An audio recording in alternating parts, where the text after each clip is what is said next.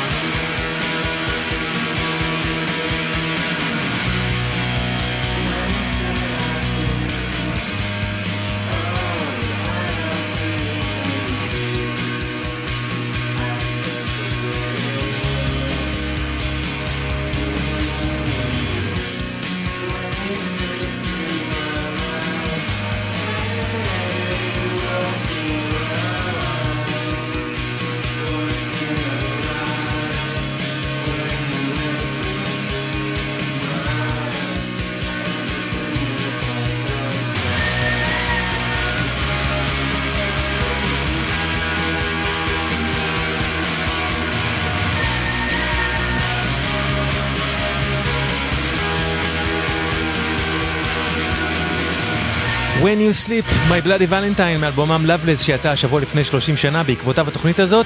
אני חושב שאם תקשיבו טוב לדברים שאספר ואשמיע, תוכלו לקבל תמונה די מלאה גם של מה יצר את האלבום הזה וגם של מה זה shoegazing. My Bloody Valentine הוקמה ב-1983 בדבלין, אירלנד, על ידי קווין שילדס בשירה וגיטרה, קולם אוקוסק בתופים, ואחר כך הצטרפו בלינדה בוטשר בשירה וגיטרה ודבי גודג' בבאס. בעיניי My Bloody Valentine היא הלהקה המגדירה של ה shoegazing, ובמהלך התוכנית נסביר אחת ולתמיד מה זה shoegazing, ומאיפה זה בא ולאן זה הלך. Bloody Valentine היו חתומים באחת מחברות האינדי הכי בולטות של בריטניה ב-80's, Creation. ב-Creation, חברה שאז לא היה לה יותר מדי תקציב, בנו על זה שהלהקה תקליט את האלבום הזה, השני שלהם, Loveless, בחמישה ימים. בפועל ההקלטות ל-Loveless נמשכו כמעט שנתיים. 19 טכנאי הקלטה שונים עבדו על האלבום הזה, והתחלופה ביניהם הייתה בעיקר בגלל שהלהקה הרגישה שהיא לא מצליחה לגרום לסאונד שהם קיוו לו להתממש כמו שהם דמיינו אותו. להזכירכם אנחנו לפני העידן בו הכל לכאורה אפשרי, וב-91 אין עדיין תוכנות מחשב נפוצות ליצירת מוזיקה. כשהאלבום הזה לאבלס סוף סוף יצא, הוא הגיע למקום 24 במצעד האלבומים הבריטי, וזכה לשבחים בביקורות מקיר לקיר. אבל המנהל של קריאיישן, אלן מגי, העיף את My Bloody Valentine לכל הרוחות מהלייבל שלו, אחרי שהשימוש האינסופי שלהם בשעות אולפן כמעט רושש את קריאיישן העצמאית והקטנה. אבל זה לא שהם היו איזה חבורת ילדים מליינים או מפונקים או משהו שיצרו את המצב הזה. Bloody Valentine בזמן העבודה על האלבום היו מרוששים. הם חיו בסקואט, נבעטו ממנו, לא היה להם בית, לא הייתה להם אגורה על הנשמה. הם, ובעיקר קווין שילדס, ממש ממש פשוט התעקשו על האמת האומנותית שלהם, שבסופו של דבר נשמעה כך.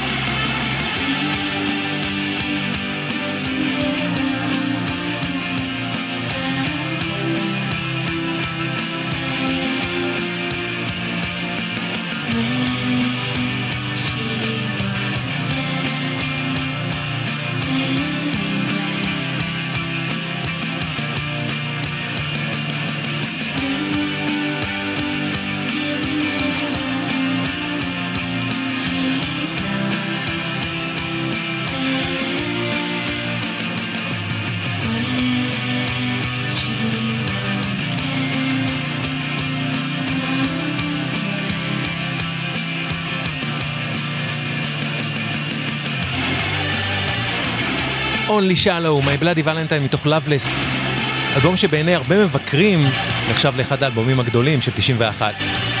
קווין שילדס, הגיטריסט, המפיק ואחד הסולנים של הלהקה, נולד בקווינס ניו יורק ב-63, ובגיל 10 חזר עם הוריו למחורתם אירלנד. שם בבית ספר הוא פגש את קולם אוקוסק המתופף, והם הקימו את הגלגול הראשון של My Bloody Valentine. הגלגול הזה בהתחלה היה לחלוטין ניסיוני ומאולתר, אבל עם הזמן הם התחילו להיות יותר ויותר מושפעים גם מגאראז' וגם מלהקת הקרמפס ומלהקת The Birthday Party של ניק קייב בגלגולו המוקדם והפראי. תחת ההשפעות האלה, הם התחילו לכתוב שירים יותר פשוטים, אבל לנגן בצורה יותר אגרסיבית. כשהצטרפו דבי גודג' ובלינדה בוטשר, הם התחילו להיות מושפעים יותר גם מהסמית'ס ומהקיור שהיו אז להקות עדכניות. בכיוון ה-60's הם גם הושפעו מלהקות פסיכדליות ומלאות בהרמוניות קוליות יפות כמו The Byrds. קווין שילדס רצה לערבב את כל ההשפעות האלה, אבל סלד מההפקות הבומבסטיות והמצוחצחות שאפיינו את התקופה, והוא רצה שההקלטות של My Bloody Valentine יישמעו כמו ההופעות שהוא היה הולך לראות, כלומר, שישמעו עם סאונד לא מלוטש, אבל כן מאוד בוצי ומזופת, משהו שייתן לכם תחושה שנבלעתם בים של רעש, שבתוכו יש הופעה. והנה אחת ההשראות הכי גדולות עליו, הלהקה האמריקאית הוסקר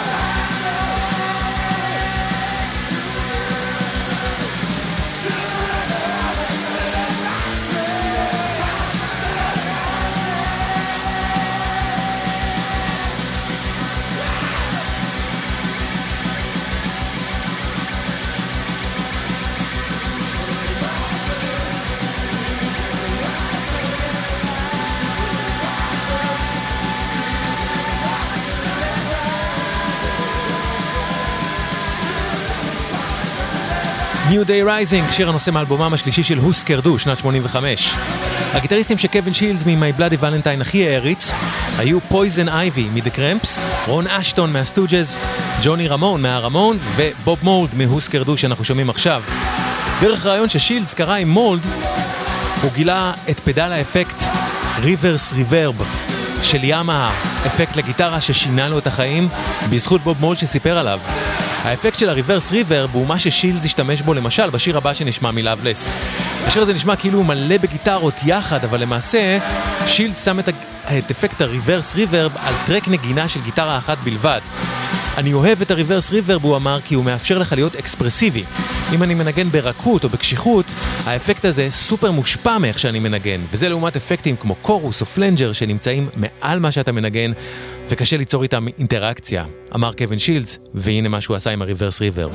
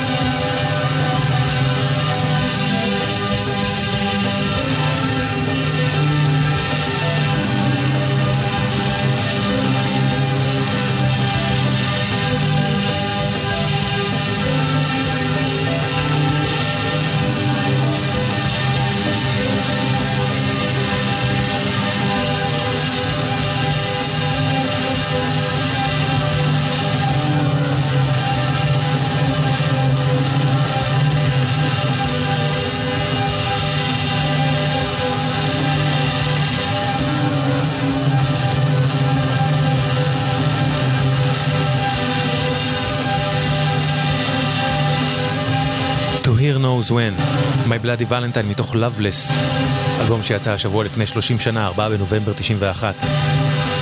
אחד הדברים שאיחדו אותם, שיצרו את התחושה הזאת של מוזיקה שמגיעה מעולם אחר, אחד הדברים שיצר את הסאונד הזה של השוגייז, היה שמי בלאדי ולנטיין לא הניחו את השירה בחזית, אלא הטביעו את השירה בתוך המיקס. קווין שילדס לא רצה שישמעו זמר או זמרת, הוא רצה שישמעו סאונד של הכל יחד. ועוד נדבר על מאיפה הם לקחו את הרעיון של לעשות את זה דווקא ככה. עד סוף ה eighties קווין שילדס סיפר שההשפעות הכי גדולות עליו היו שלוש להקות אמריקאיות שהיו אז חדשות ועדכניות. השתיים הראשונות, דיינוסור ג'וניור וסוניק יות', שהוא אהב דווקא בגלל הסאונד ה noisy היבש, היבש שלהן שהוא רצה לשחזר, והלהקה השלישית גם הגיעה מארצות הברית, אבל היא הרבה פחות צפויה. פאבליק אנמי. הסאונד של שני האלבומים הראשונים של פאבליק אנמי, אמר קווין שילדס, היה מאוד mid-rangey, סאונד של טווח התדרים האמצעי. זו לא הייתה מוזיקה שעוצבה לאיצטדיון, ואהבתי את הישירות של הסאונד הזה ואת חוסר הניסיון להרגיע את המאזין עם משהו יפה. הנה דוגמה. You're quite hostile. Hostile, man. My people been persecuted.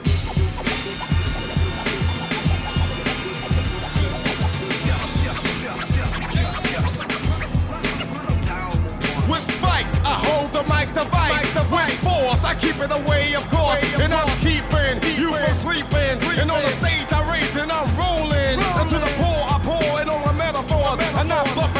Bluffing, there's nothing that we ain't did before. We played your stage, the points made, you consider it done by the prophets of rage. What the people say?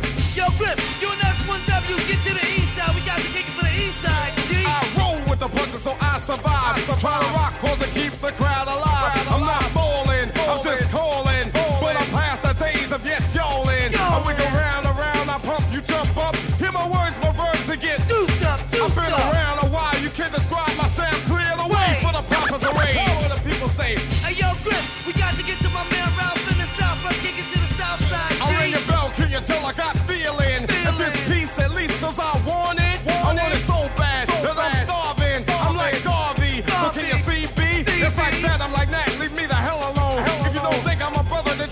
song.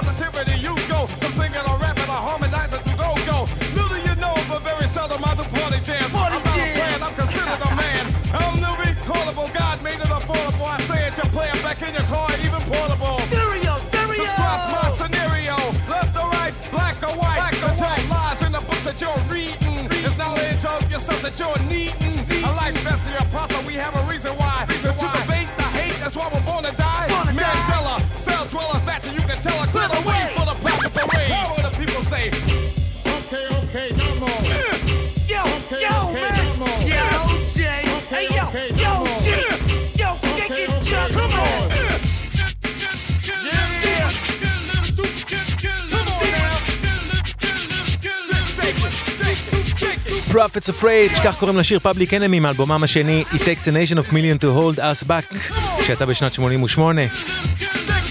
את השפעת הסאונד והביט ההיפ-הופי של פאבליק אנמי מיד נשמע בשיר הבא מתוך Loveless של My Bloody Valentine, שיר שגם יש בו השפעה של עולם ה dance שהיה דבר חדש ולוהט באותה תקופה, תחילת ה nineties, ועל ה dance קווין שילדס אמר שהיה ההשראה הכי גדולה על האלבום הזה, Loveless. על השיר שנשמע, שכולל את ההשפעות האלה של ההיפ-הופ וה dance, אמר אחד בריאן אינו שהוא קובע סטנדרט חדש לפופ, כי זו המוזיקה הכי מעורפלת שאי פעם הפכה ללהיט. הפכה. לא הפכה, הפכה.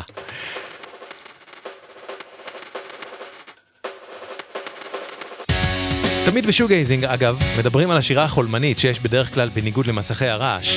בלינדה בוטשר אמרה שלחולמניות הזאת יש סיבה די טכנית. היא אמרה, לרוב כשאנחנו מקליטים שירות זה בשבע וחצי בבוקר. זה אומר שבדרך כלל בדיוק נרדמתי, ואז הייתי צריכה להתעורר כדי לשיר. ואז זה נשמע ככה.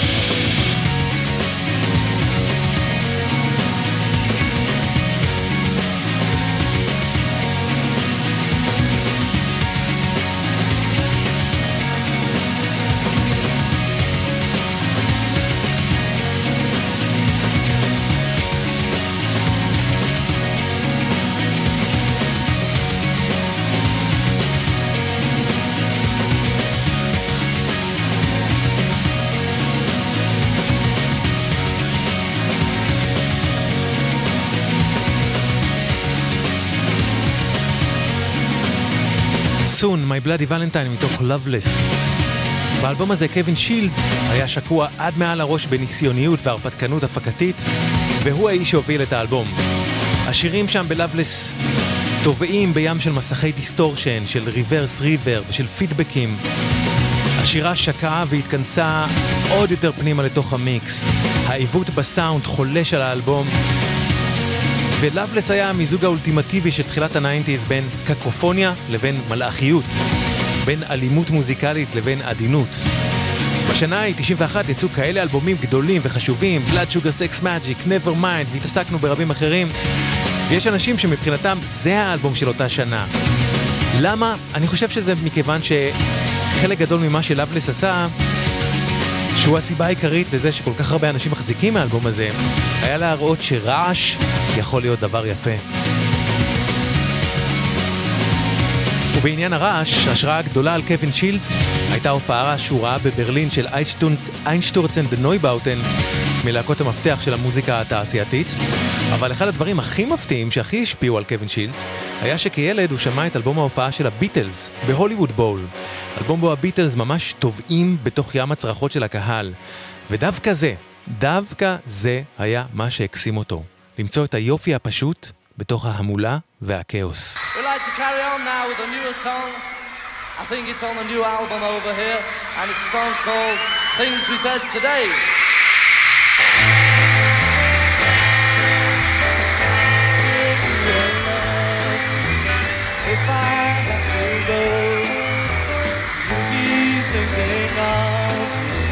Somehow I will know. Someday when I'm lonely, wishing you were so far away, then I will remember things we said today. You said you remind me till the end of time. These days, such a kind word seems so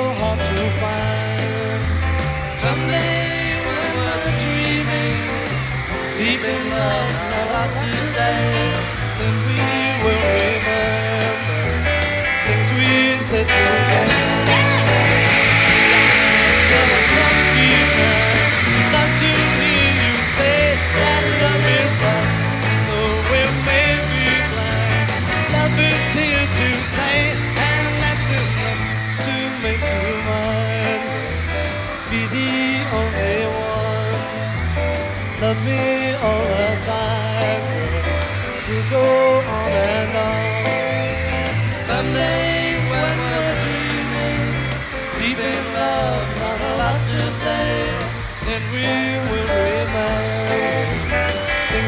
Said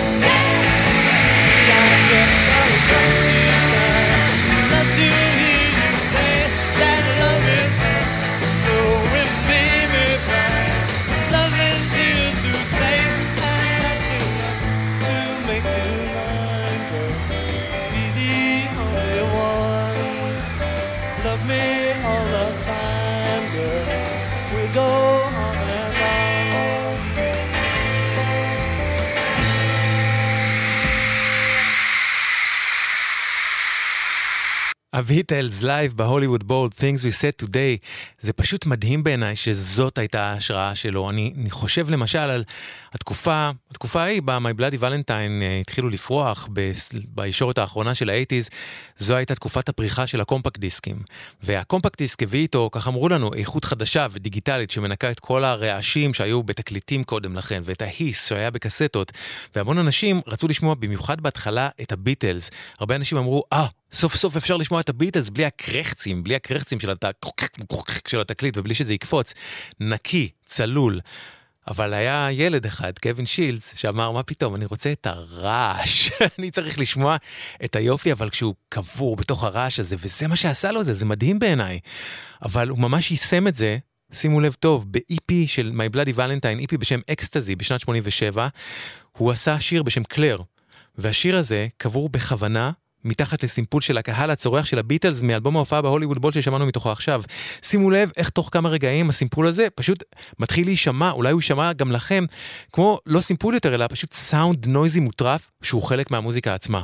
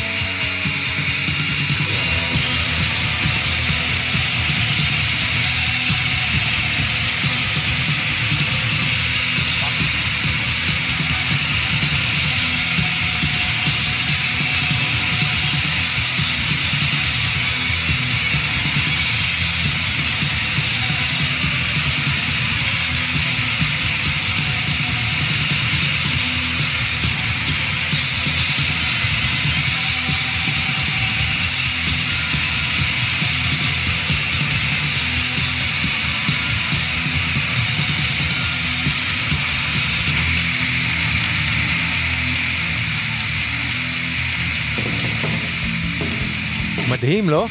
Clair, My Bloody Valentine עם סימפול של הביטלס, של הצרחות מאלבום ההופעה של הביטלס. עוד רגע מפתח בהיווצרות הסאונד ה shoegaze־י ב Loveless, נוצר בזכות חבר של קווין שילדס, שהשאיל לו גיטרת Fender Jazzmaster, עליה ניגנו עוד שני גיבורי גיטרה של קווין שילדס, רולנד אס האווארד מה Birthday Party, ורוברט סמית מה Cure.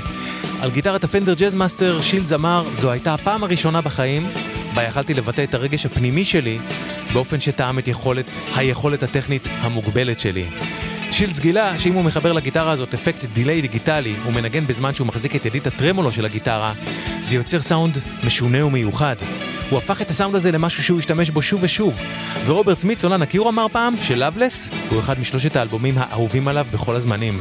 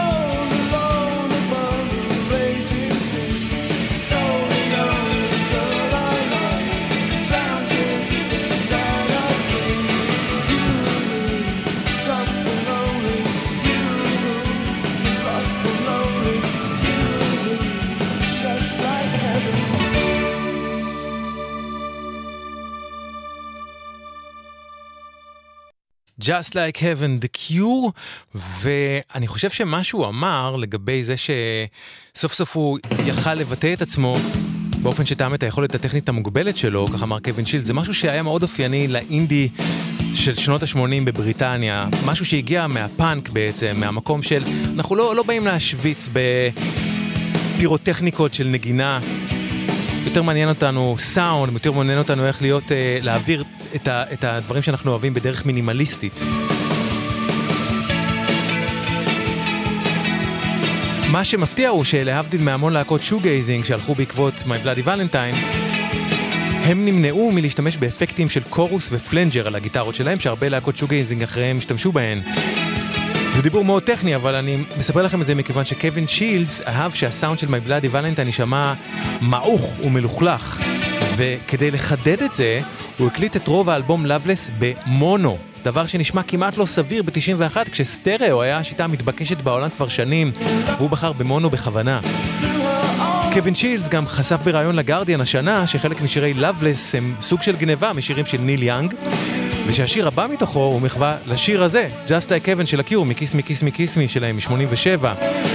עוד אמר קווין שילס, היה לי את העונג לומר את זה פעם לרוברט סמית, ורוברט סמית הביט בי כאילו הוא לא מאמין לי.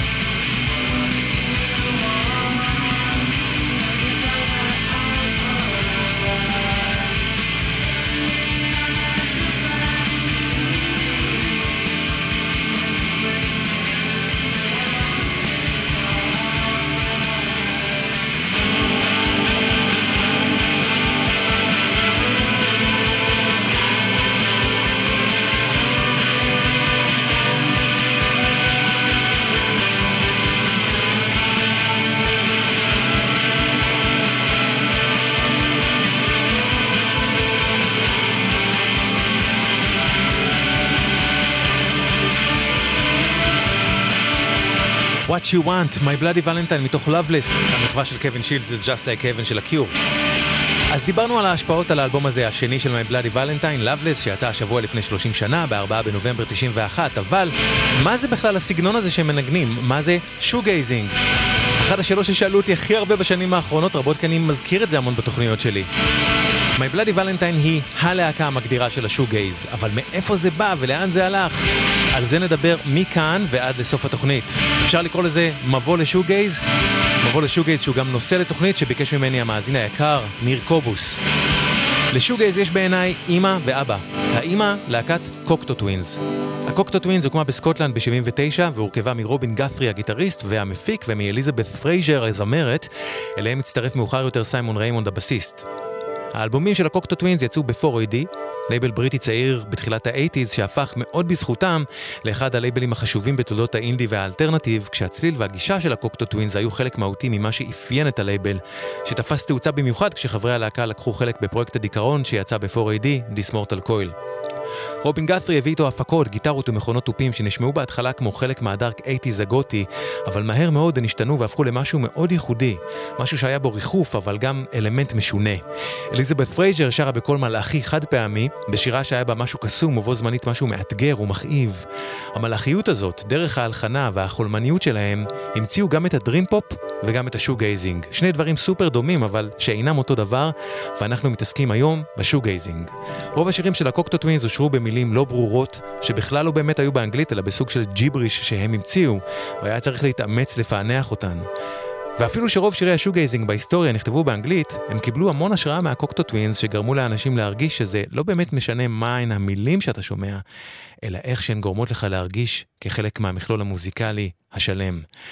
מתוך האלבום שבעיניי הוא ה masterpiece של ה Cocteau Twins, Treasure, השלישי שלהם, שנת 84. Hey,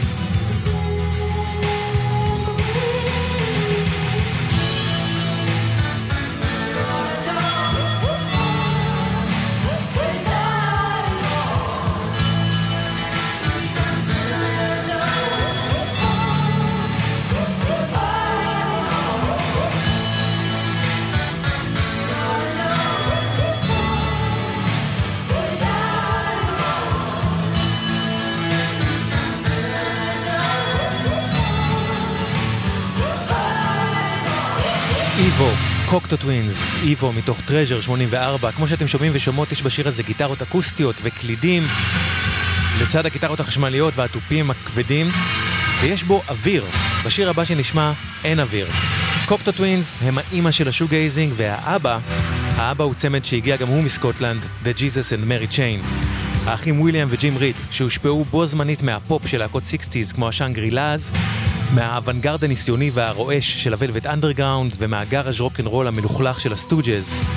The Jesus and Mary Chain לקחו את ההשפעות האלה ויצרו ב-85 אלבום מכונן בשם Psychocandy. Psychocandy לקח לחנים פופיים או רוקנרולים אבל מאוד קליטים והכניס אותם עמוק, עמוק, למטה במיקס, מתחת למכונות תופים אכזריות ומפוצצות ומתחת למפולות דיסטורשן ופידבקים שלזמנו נשמעו כמו רעש בלתי נתפס. היה ממש צריך להתאמץ כדי להבחין במלודיות ובאינטימיות מתחת לרעש, וזה חלק ממה שהיה כל כך מלהיב בהם.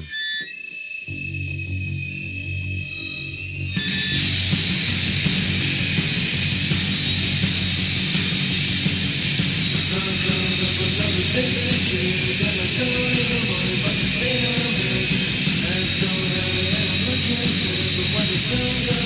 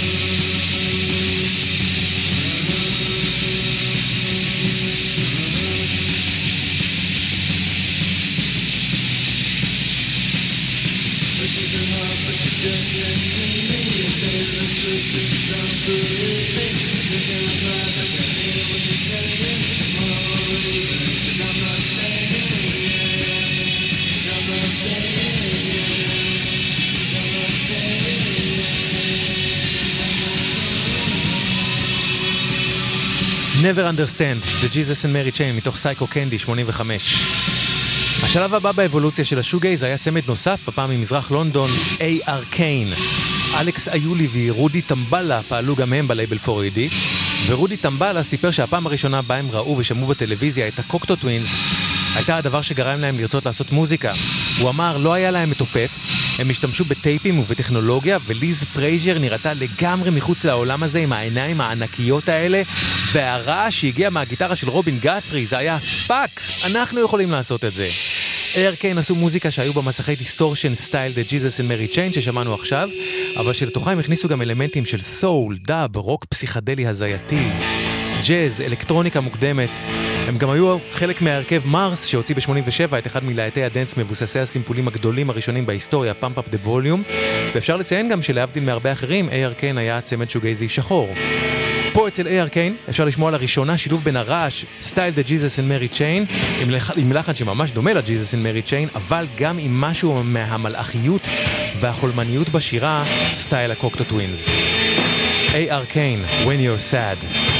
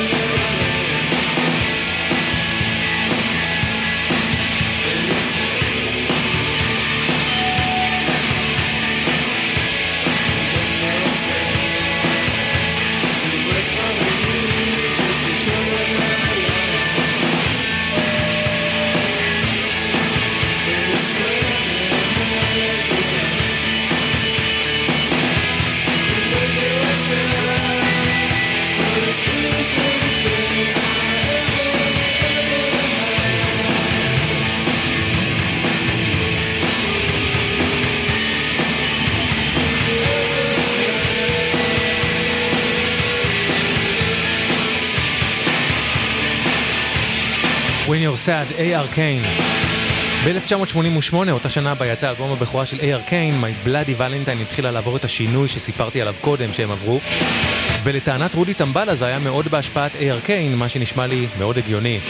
My Bloody Valentine, הכאמור אירים, לקחו את הנשיות ואת החולמניות המוזרה והמרחפת של הקוקטו טווינס, ואת הטיפוף וחומות הדיסטורשן והפידבקים של The Jesus and Mary Chain, ויצרו את הסאונד המגדיר של השוגייז עוד לפני שבכלל קראו לזה שוגייז, ו-My Bloody Valentine חידדו את זה אפילו יותר מ-AR Kane, שאנחנו שומעים ברקע. בשנת 88 My Bloody Valentine הוציאו EP שמיד נשמע את שיר הנושא שלו, שיר שגם ממש אפשר לשמוע בו את ההשפעות עליהם של דיינזור ג'וניור ושל הוסקר דו, וזה גם שיר שהיכה גלים באינדי הבריטי ושגרם להמון להקות חדשות לרצות לעשות דברים דומים. You Made Me Realize, My Bloody Valentine, 1988. עוד שעה של מבוא לשוגייזינג, מיד אחרי החדשות והג'ינגלים, תשארו איתנו.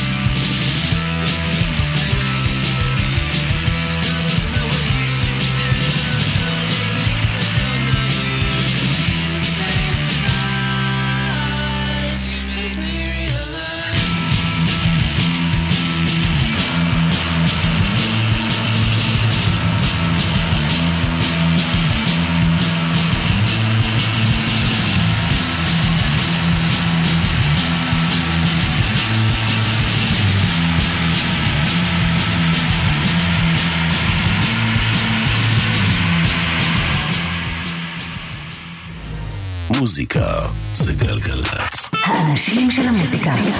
קוואמי. עושה לי את הדרך. אהלן, היי, שלום, סלאם, peace, מה שלומכם, מה שלומכן? יאלי הראל סאונד, יובל וילק מפיקה, והשעה הזאת השנייה שלנו היא כולה המשך למבוא לשוגייזינג. מדריך שוגייזינג למתחילים ולמתחילות, מה זה שוגייזינג, מאיפה זה בא ולאן זה הלך. נושא שביקש ממני ניר קובוס היקר, זה מוקדש לך באהבה ניר. את השעה הזאת נפתח עם הלהקה הבאה שהייתה משמעותית להתפתחות השוגייזינג, להקת לופ. לופ הוקמה באייטיז בדרום לונדון, וכשמם לופ בנו שירים ארוכים על לופים רפיטטיביים של גיטרות, הטביעו את השירה שלהם בתוך המיקס, השתמשו ברעש כדי ליצור משהו יפה וממכר, ונתנו לקטעים שלהם מרחב וחלל לשוט בתוכם, סוג של ספייס רוק. מאלבומם Heaven's End, אלבומם הראשון שיצא ב-87, שמש שחורה, Black Sun, לופ, מתחילות.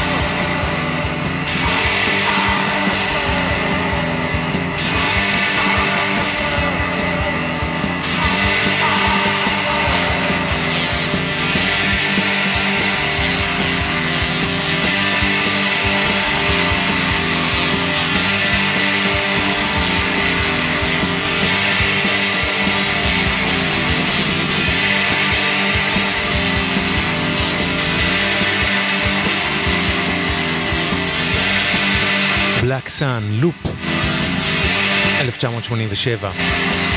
אז למה קראו לזה שוגייזינג? למה לשוגייזינג קוראים שוגייזינג אחת ולתמיד? המושג שוגייזינג בכלל ניתן ללהקות שעשו את המוזיקה הזאת על ידי הבוס של הלייבל Food Records, אנדי רוס.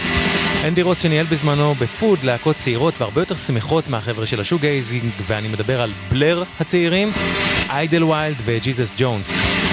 אותו אנדי רוס אמר שלהקות כמו My Bloody Valentine וכל השאר הן סתם חבר'ה שמתלהבים מהאפקטים שלהם, מתחבאים מאחוריהם ומביטים בדיכאון על הרצפה. למעשה הם היו בעיקר מסתכלים על הפדלים של האפקטים של הגיטרות שלהם, ולכן הוא אמר שבזמן ההופעות הם היו בוהים לעצמם בנעליים, יענו שוגייזינג. רוס המלעון אמר את זה ב-1990 בריאיון ל-NME, בעיתון ה-NME המלעונים בעצמם אימצו את זה כדי ללעוג ללהקות האלה והדביקו את זה להן. עד אז בכלל לא קראו לזה שוגייזינג, אלא נטו לכנות את מה שהלהקות האלה עשו כלהקות הפסיכדליה החדשה. הקטע הוא שבזמן שהעיתונות הבריטית ההיפסטרית לעגה לשוגייזרים, השם החדש שהיא נתנה להם, אוהבי מוזיקה אלטרנטיבית בארצות הברית בכלל לא היו מודעים לבוז הזה, והם התייחסו לשוגייזינג כאל עוד שלב בהתפתחות של מוזיקה פסיכדלית. בארצות הברית שמעו את המוזיקה הזאת בהערצה שהם דיברו עליה מוזיקאים כמו בילי קורגן, בילי קורגן מהסמשינג פמפקינס, טרנט רזנור מ-9 Inch Nails, ויין קוין, הסולן של הפליימינג ליפס, ג'יי מסקיס, סולן דיינוזאור ג'וניור. ומכיוון שבארצות הברית התקשורת לא הסתלבטה על זה, אותם מוזיקאים אמריקאים עפו על זה, מה שמסביר לא מעט מהגלגול הנוכחי של השוגייזינג, שעוד נגיע אליו. כמו לופ, גם הלהקה הבאה לא ממש עשתה שוגייז, אלא יותר פעלה במקביל אליו, וסללה לשוגייז את הדרך. ספייסמן 3. ספייסמן 3 הוקמה בשנת 82 ברגבי, בריטניה, ובמרכזה עמדו ג'ייסון פירס וסוניק בום. ג'ייסון פירס שלימים יקים את להקת ספיריטואלייזד. ספייסמן 3 לקחה פסיכדליה סיקסטיזית אפלה, והפכה אותה למשהו אמביאנטי, מדיטטיבי, משהו שהם גם נתנו לו איזושהי תחושה של תפילה. וספייסמן 3 עשו עוד דבר חשוב, והם נתנו לשוגייז אלמנט שיבלוט בו שנים מאוחר יותר, אלמנט אמביאנטי. כמו בשיר הזה, מאלבומם השלישי, Playing with Fire, שיצא ב-89. Honey, ספייסמן 3.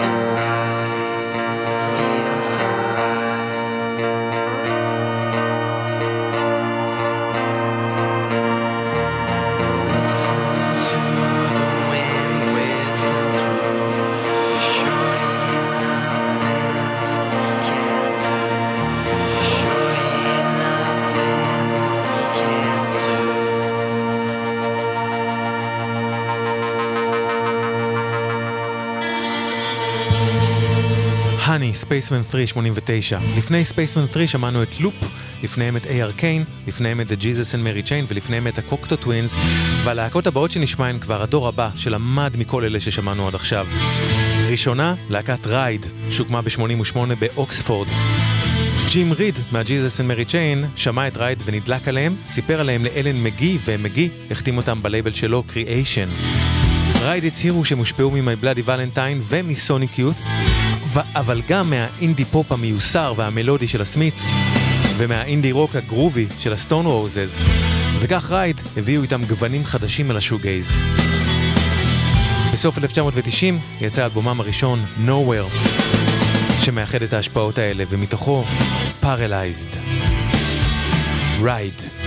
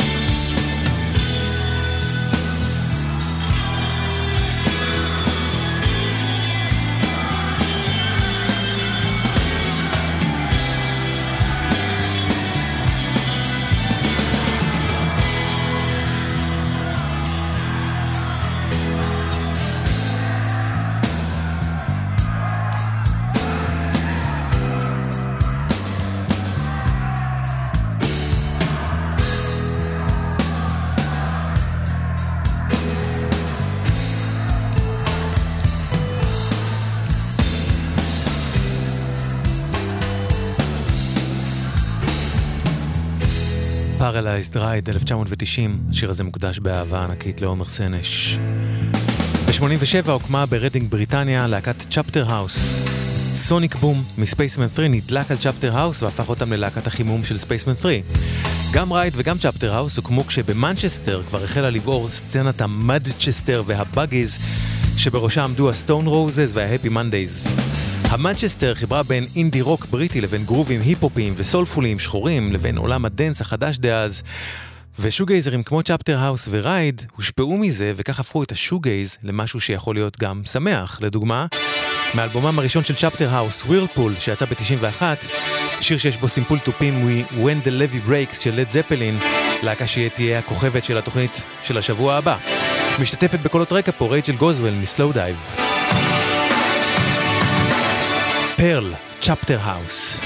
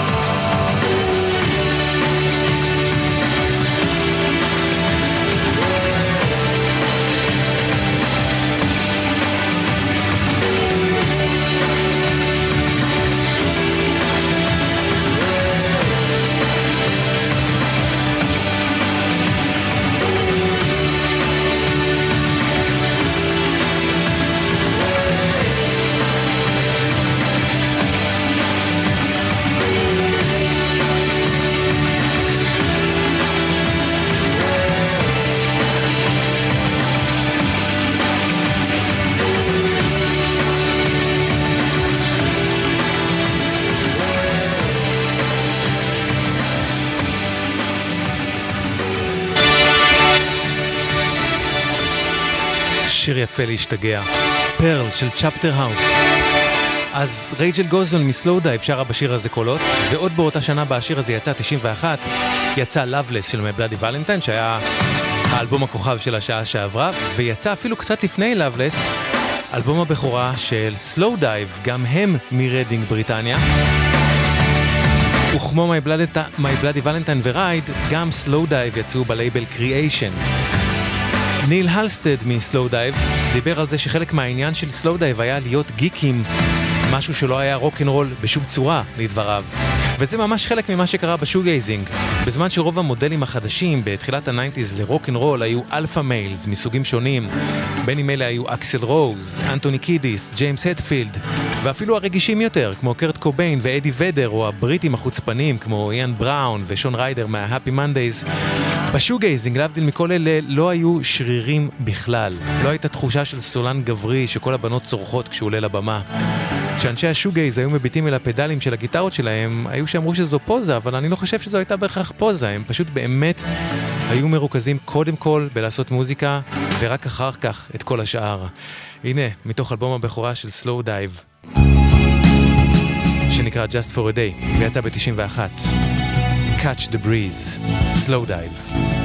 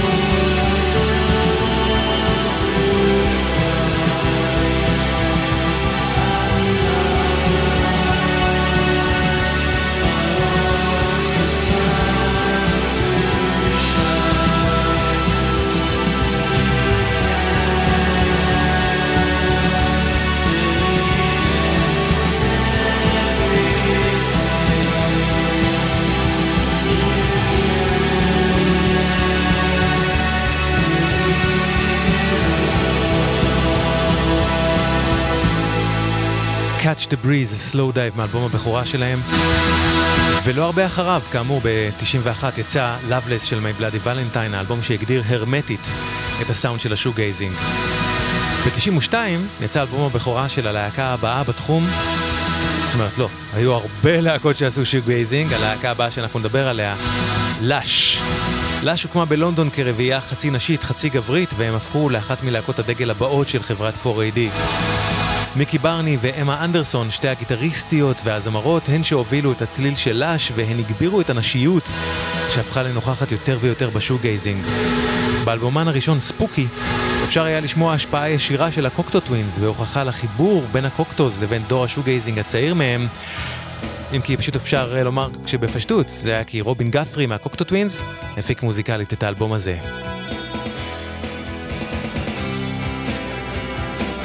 For Love, 92, לש.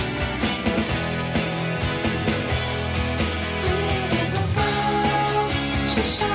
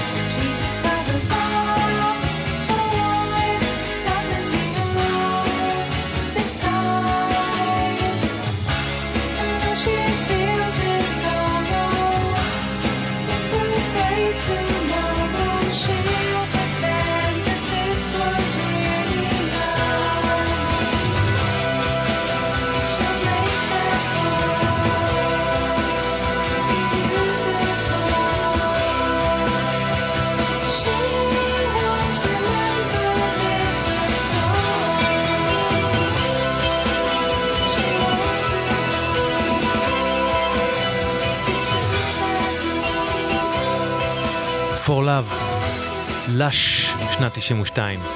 שאלה מוצדקת שעשויה לעלות היא, מה ההבדל בין שוגייז לבין דרימפופ, והאם זה לא אותו דבר בכלל? אם אמרנו שהקוקטו טווינס הם האימא של השוגייזינג, הרי שהם גם האימא של הדרימפופ, הפופ החולמני. אבל הדרימפופ הוא האח הפחות רועש של השוגייז. בדרימפופ יש משהו יותר עדין, יותר אוורירי, פחות מדוסטרט, פחות מגורזן.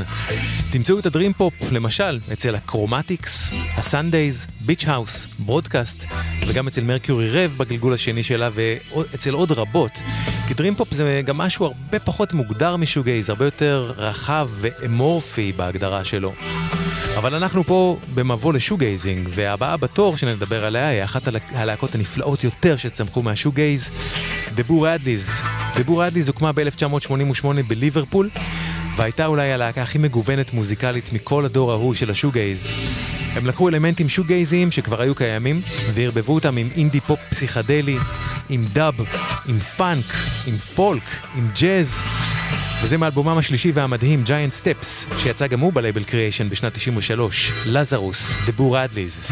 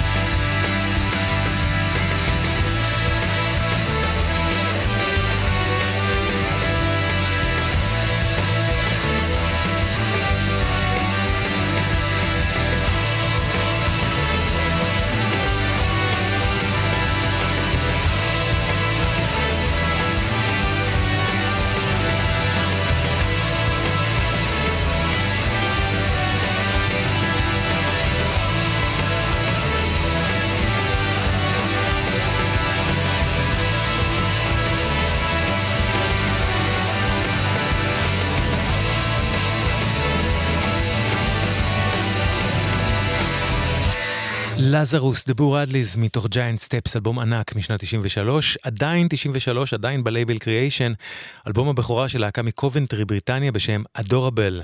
בעיניי, אחד מאלבומי השוגייזינג הכי נהדרים שיצאו, אלבום שבשמו מגלם חלק מהמהות של המוזיקה של השוגייזרים, קוראים לו Against Perfection. Sunshine Smile מתוכו, אדורבל.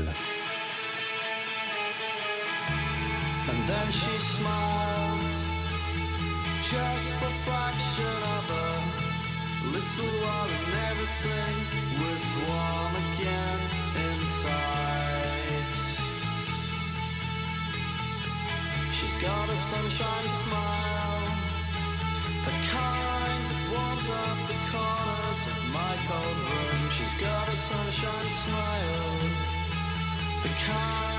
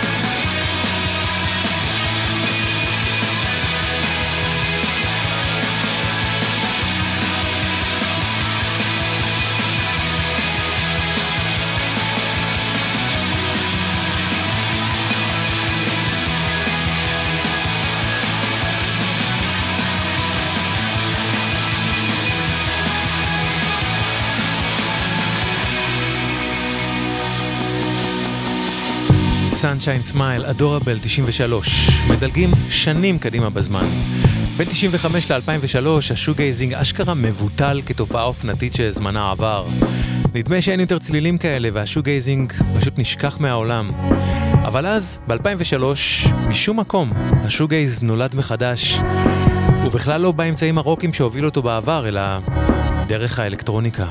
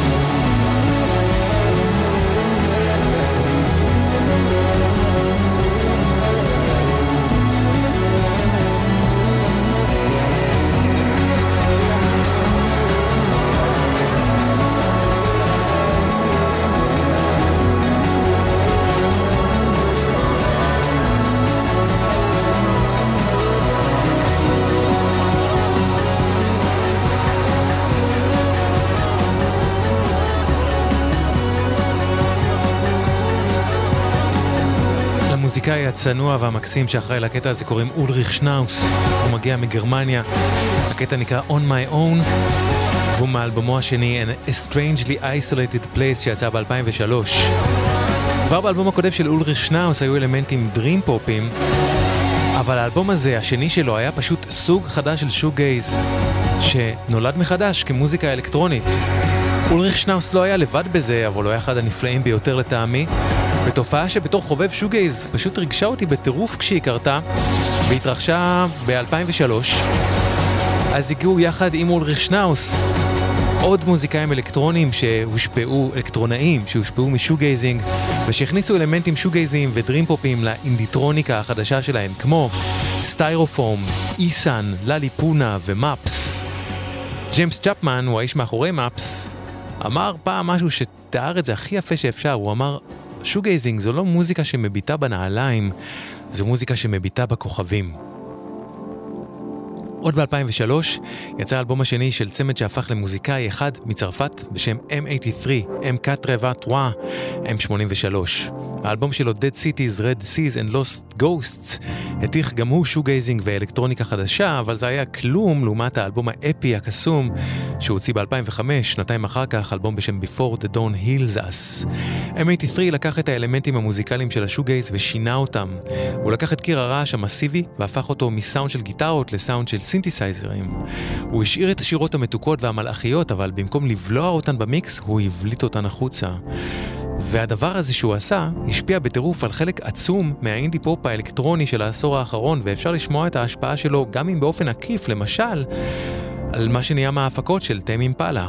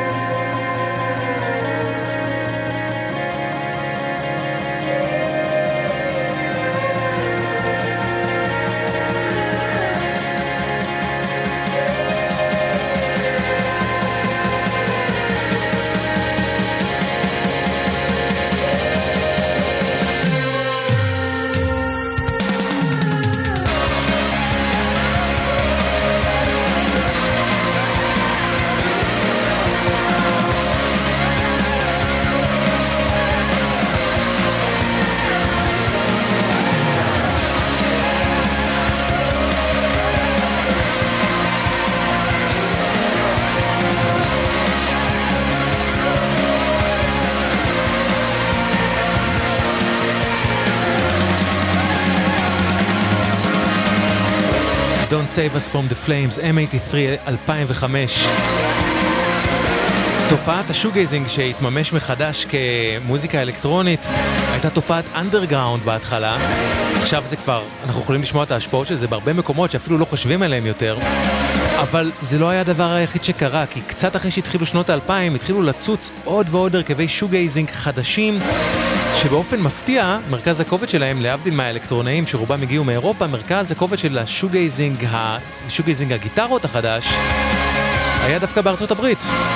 אולי כי שם גדל דור של מוזיקאים, שכמו שסיפרתי קודם, לא תפס את השוגייז כמשהו אופנתי, כמו שתפסו אותו בבריטניה, אלא הם תפסו אותו כתת ג'אנר מוזיקלי וראוי בפני עצמו. להקות כמו דיר הנטר מאטלנטה, שלפחות באלבומיה הראשונים הייתה ממחיות השוגייזינג, אסובי סקסו, רינגו דף סטאר, The Pains of Being Pure at Heart, להקות שלא היו קשורות בשום צורה לגל השוגייזינג המקורי, אלא שפשוט גדלו על המוזיקה הזאת ורצו לעשות אותה.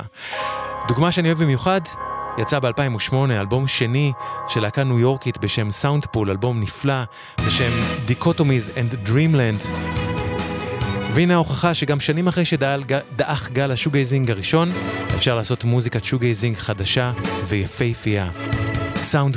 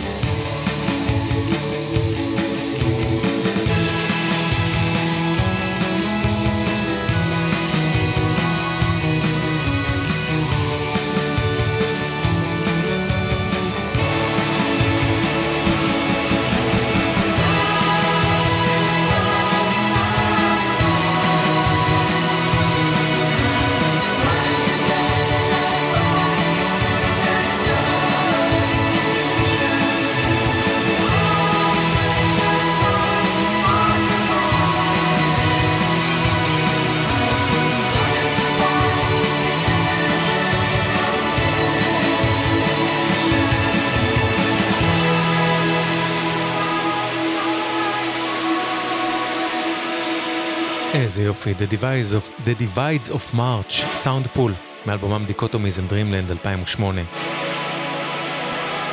אם אתם אומרים לעצמכם משהו כמו, וואו, יש בעצם אה, הרבה שוגייז גם בלהקות פוסט-רוק, כמו Mogwai, הסקוטים, או Bowery Electric, הניו יורקרים, או Sigur Rós האיסלנדים, אתם לא טועים, שוגייזינג ממש השפיע על הלהקות האלה.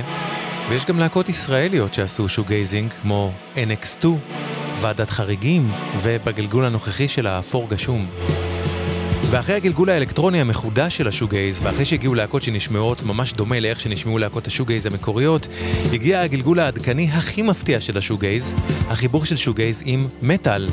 כשרק שמעתי על זה, זה נשמע לי כמעט מופרך, שני עולמות כל כך שונים, השוגייז המרחף והחולמני והמטאל שיכול להיות כל כך שרירי, אבל הגיע גל להקות שהוכיח שזה אפשרי ועוד איך. לדוגמה, Nothing, קלוקרום, Hum, אלססט, ויותר מכל, Deaf Heaven מסן פרנסיסקו, שהפכה לאחת הלהקות שאני הכי אוהב בעולם בעשור האחרון. והנה הם מאלבומם מחדש, האלבום הכי פחות מטאלי שלהם, ועדיין אפשר לשמוע בשיר הזה מתוכו את החיבור בין השוגייז לבין המטאל. האלבום נקרא Infinite Granite, מתוכו וילן, Death Heaven.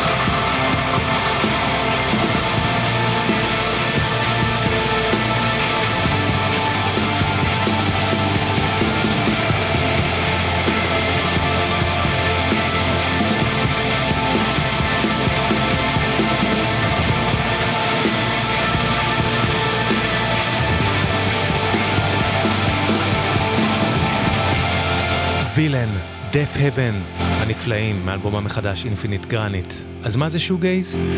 יותר מכל, החיבור בין החולמניות והריחוף לבין רעש שיכול להיות כמעט כאוטי. השוגייז בכלל לא התחיל כשוגייז, אף אחד לא קרא לו ככה עד שהחליטו להדביק לו את הכינוי הזה, שהיה אמור להיות מעליב, אבל בלי להעליב. שמענו שיש כאלה קווי מתאר ברורים לשוגייז, שזה פשוט הפך לשם לז'אנר, שהרבה אנשים אימצו בשמחה, בעיקר הדורות המאוחרים יותר שנחשפו לשוגייז כשהוא כבר לא היה תופעה בריטית זמנית, אלא כמוזיקה באמת יפהפייה וכל כך מיוחדת, שאישית אני כל כך אוהב. תודה רבה לניר קובוס על הבקשה לעשות תוכנית מבוא לשוגייז. תודה למי בלאדי ולנטיין שאלבומם לאבלס יצא השבוע לפני 30 שנה, מה שנתן את התזמון לתוכנית הזאת. תודה ליאלי הראל על הסאונד, יובל וילקה להפקה, עדן לוי אחרינו. אני אשוב אליכם בשני הבא לכאן בגלגלצ בין 10 לחצות עם 50 שנה לאלבומם הרביעי של את זפלין. ויש עולם אינסופי של הרכבי שוגייז לגלות, עם כל כך הרבה שירים יפים וקטנים, אני ממליץ לכם לצלול ולחפש. נסיים עם ממש טיפה מאחד כזה, שיר נפלא מ-2012 של מוזיקאית מקליפורניה בשם וסטלס, Forever Falling, עד כאן קוואמי כאן. שמרו על עצמכם ועל עצמכם, אוקיי?